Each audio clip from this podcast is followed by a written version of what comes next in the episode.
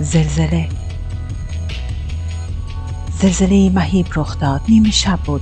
در این کابوس زن به سمت کودک خورسالش هجوم برد و او را در آغوش خود پناه داد و به سمت در خیز برداشت. اما خبری از در نبود. خبری از دیوار نبود.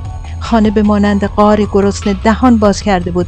اما نه برای بلعیدن بلکه برای بیرون انداختن. جایی نبود که بتوان زیر آن پناه گرفت. لامپی که از سقف آویزان بود و تنها روشنایی این اتاق محقر بود پخش زمین شده بود و زن در میان این سه دیواری گیر افتاده بود و نه راه پس داشت و نه راه پیش.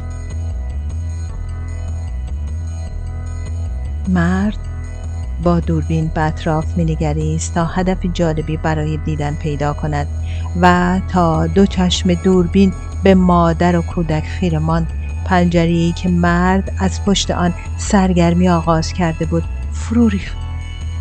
دوربین روشنتر می‌دید اما آنچه نشان می‌داد از دلخواه مرد دور بود. مرد قدمی به جلو برداشت.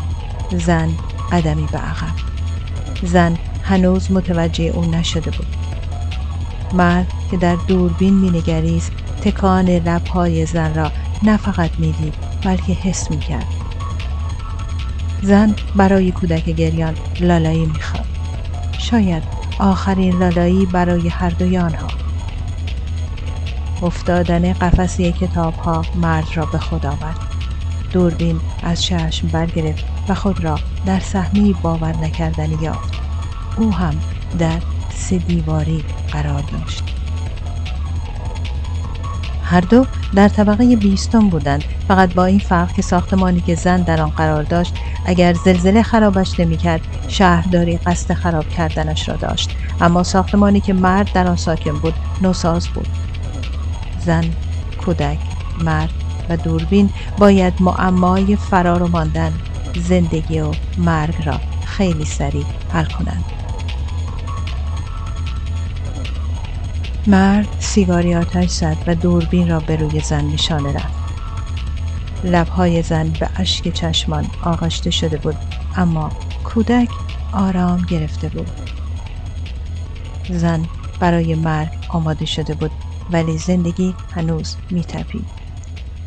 مرد نگاهی به طبقات دیگر ساختمان انداخت. دیوارها از طبقه پانزده به پایین سالمتر مانده بودند. زن به دیواری از سه دیوار تکیه داده بود. لرزشی دیگر دو دیوار دیگر و نیمی از کف اتاق فرو ریخت. مرد رنگ باخت و حسی غریب دستان مرد را به سوی زن کشاند.